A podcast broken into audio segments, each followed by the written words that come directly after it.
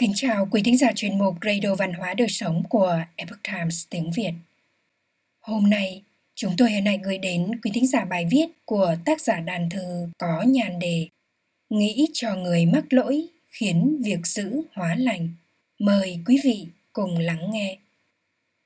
Sự khoan dung là món quà lớn nhất của tâm hồn. Nó đòi hỏi nỗ lực của bộ não cũng nhiều như khi bạn phải giữ thăng bằng khi đi xe đạp. Theo Helen Keller, Khổng tử nói rằng nếu bạn khoan dung từ thiện, bạn sẽ có được cảm tình của mọi người. Đối với cổ nhân mà nói, bao dung là biểu hiện cao nhất của thiện. Sách từ trì thông giám ghi lại câu chuyện về lòng bao dung của vua Đường Đại Tông – Quách tử nghi dẹp xong loạn an xử, trở thành người có công lớn, phục hưng giả thất nhà đường. Đường Đại Tông hết sức kính trọng Quách tử nghi, gả con gái là công chúa Thăng Bình, cho con trai Quách ái của Quách tử nghi.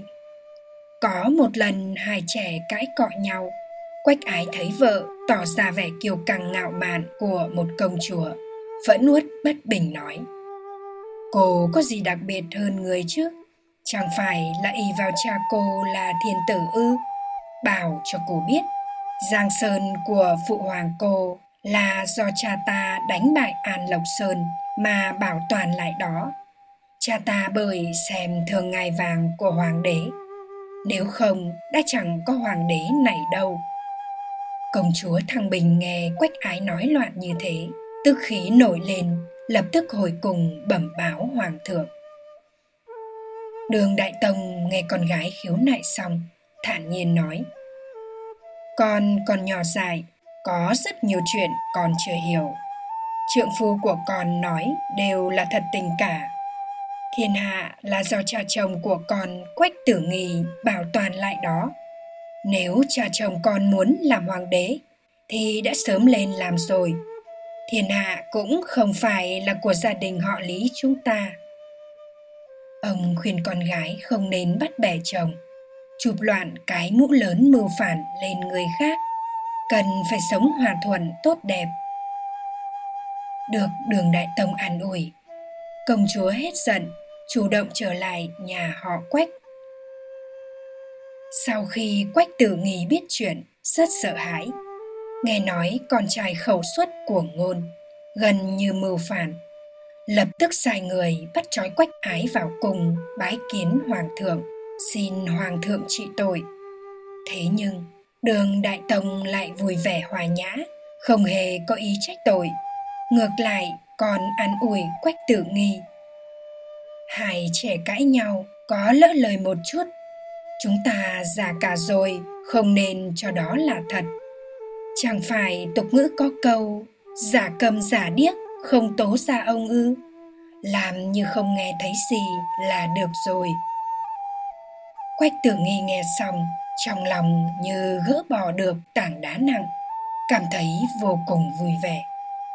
Có câu trán của tướng quân rộng đến mức có thể phi ngựa, bụng của tể tướng rộng đến mức có thể trèo thuyền nghĩ cho người mắc lỗi khiến việc giữ hóa lành.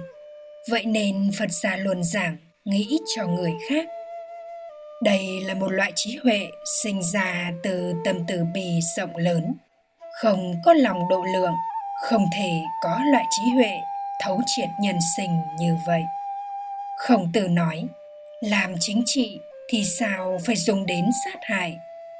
Người thiện thì dần cũng sẽ thiện đức người quần tử như gió, đức tiểu nhân như cỏ. Cỏ trước gió thì phải nghiêng theo. Đối đãi với tiểu nhân thì đuổi hết diệt sạch là không cần thiết. Bởi vì người không sợ chết thì sao có thể lấy cái chết ra làm cho họ sợ được? Tiểu nhân nếu không có lòng liềm sỉ thì việc gì mà họ không làm? Do đó, bậc đại trượng phu nhìn xa nghĩ sâu phải giáo hóa, thay đổi tính tình của họ. Dùng đức để cảm hóa người, dẫn dắt họ hướng thiện.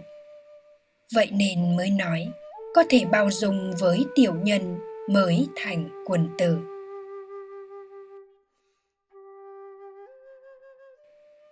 Quý thính giả thân mến, chuyên mục radio văn hóa đời sống của epoch times tiếng việt đến đây là hết để đọc các bài viết khác của chúng tôi, quý vị có thể truy cập vào trang web epochtimesviet com.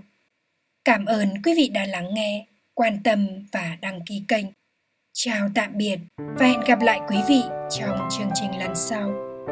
Kính chúc mọi điều bình an và tốt lành đến quý vị cùng người thân.